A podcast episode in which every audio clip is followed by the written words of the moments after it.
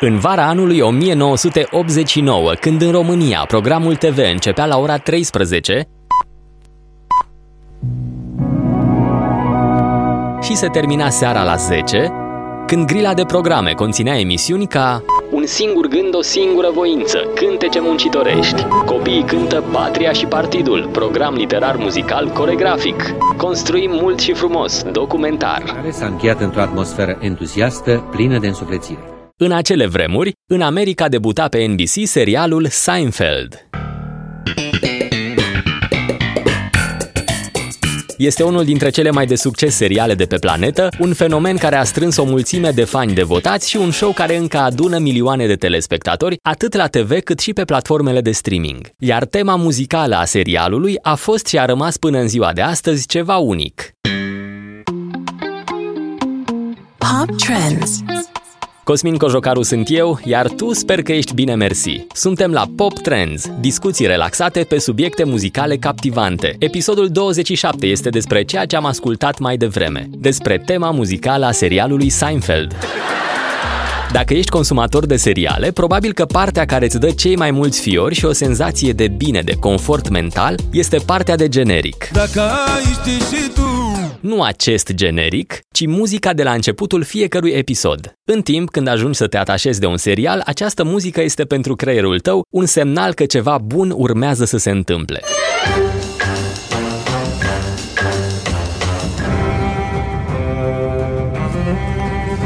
Flintstones, meet the Flintstones. They're the modern Stone Age family.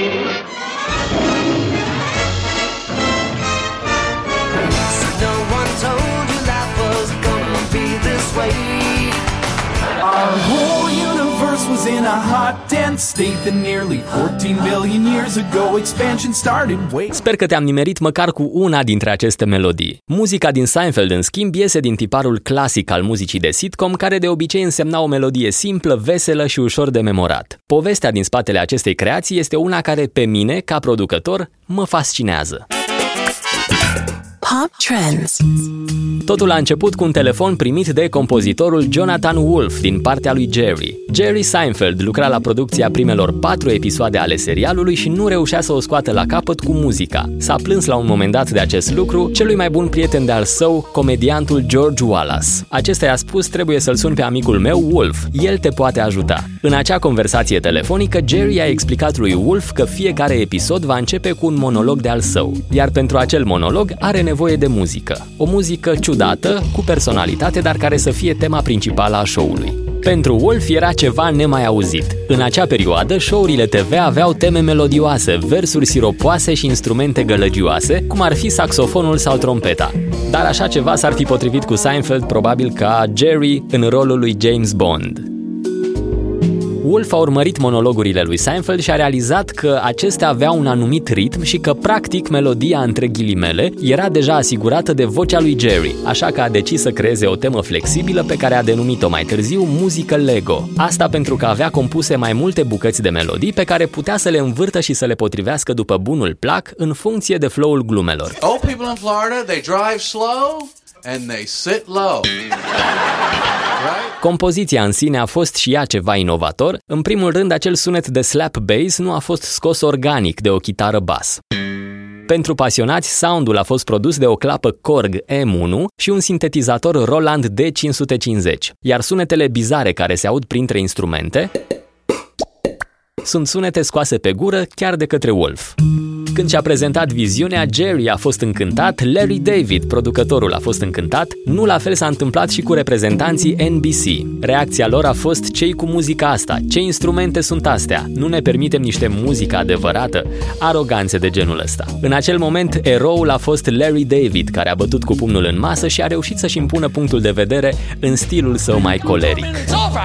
Pe baza acestui concept, Wolf a trebuit să creeze coloana sonoră pentru fiecare episod în parte. În fiecare episod, compozitorul trebuia să ia toate acele elemente de Lego Music și să le potrivească pe baza monologului, a dialogurilor și a scenelor din film. Și trebuia să facă asta manual pentru că totul se întâmpla înaintea erei producției muzicale în softuri pe PC. Din momentul în care primea materialul, avea la dispoziție 48 de ore să rezolve coloana sonoră. Dar din ce am citit, procesul de scoring pentru fiecare episod dura aproximativ 6 ore. Ca un detaliu mai juicy, Jerry era fascinat de acest proces și a participat în repetate rânduri la sesiunile de creație. În timp, soundul s-a mai modificat în mici detalii, de cele mai multe ori imperceptibile pentru telespectatorul normal. A fost o singură excepție, și anume primul episod din sezonul 3, numit The Note. Aici, Wolf a încercat niște jumbușlucuri fonice care au fost pe placul lui Jerry și Larry David. He's the worst. He's the absolute worst there is. Whatever you've got. Episodul a intrat pe TV așa pentru că nimeni nu i-a anunțat pe cei de la NBC de modificare. Reacțiile nu au fost roz nici din partea televiziunii și nici din partea cifrelor de audiență, astfel că din episodul următor s-a revenit la muzica originală. Muzica este un element esențial în producția oricărui film, astfel că mi-e greu să cred că serialul Seinfeld ar fi ajuns la 180 de episoade fără ajutorul acestui concept muzical bizar. Dar Jerry și Larry David au vrut un produs out of the box din toate punctele de vedere, astfel că pe lângă muzică au încălcat mai multe bune practici ale televiziunii din acele vremuri. De exemplu, au renunțat la formula predictibilă conform căreia Jerry și Elaine ar fi trebuit să ajungă la final împreună într-o relație amoroasă. Apoi, personajele principale nu au parte de acea dezvoltare personală care se întâmplă de obicei pe parcursul unui serial. Iar luat episod cu episod, niciodată nu aveam parte de un happy ending. Și toate aceste politici au fost exprimate prin expresia no hugging, no learning. Fără îmbrățișări, fără învățăminte. Wow, chiar mi s-a făcut poftă. Parcă mă bate așa un gând să mă uit din nou la toată seria, dar cred că a treia oară ar fi cam mult. Acesta a fost episodul 27 din Pop Trends. Mă bucur că ai rămas până la final. Dacă nu ai făcut-o încă, sper să te și abonezi. Dacă asculti direct pe site, ai în descriere toate platformele de streaming unde poți da subscribe. Dacă nu o poți face și aici pe site, depinde cum îți e mai comod. Pentru orice îmi poți scrie în comentarii sau mă poți aborda pe Instagram la userul Radio Cos, dar și pe Twitter la Cosmin Cojocaru. This man is a genius. A genius. You think so? No, I don't think so. I know so. În rest, să ai o săptămână relaxată. Pa, pa!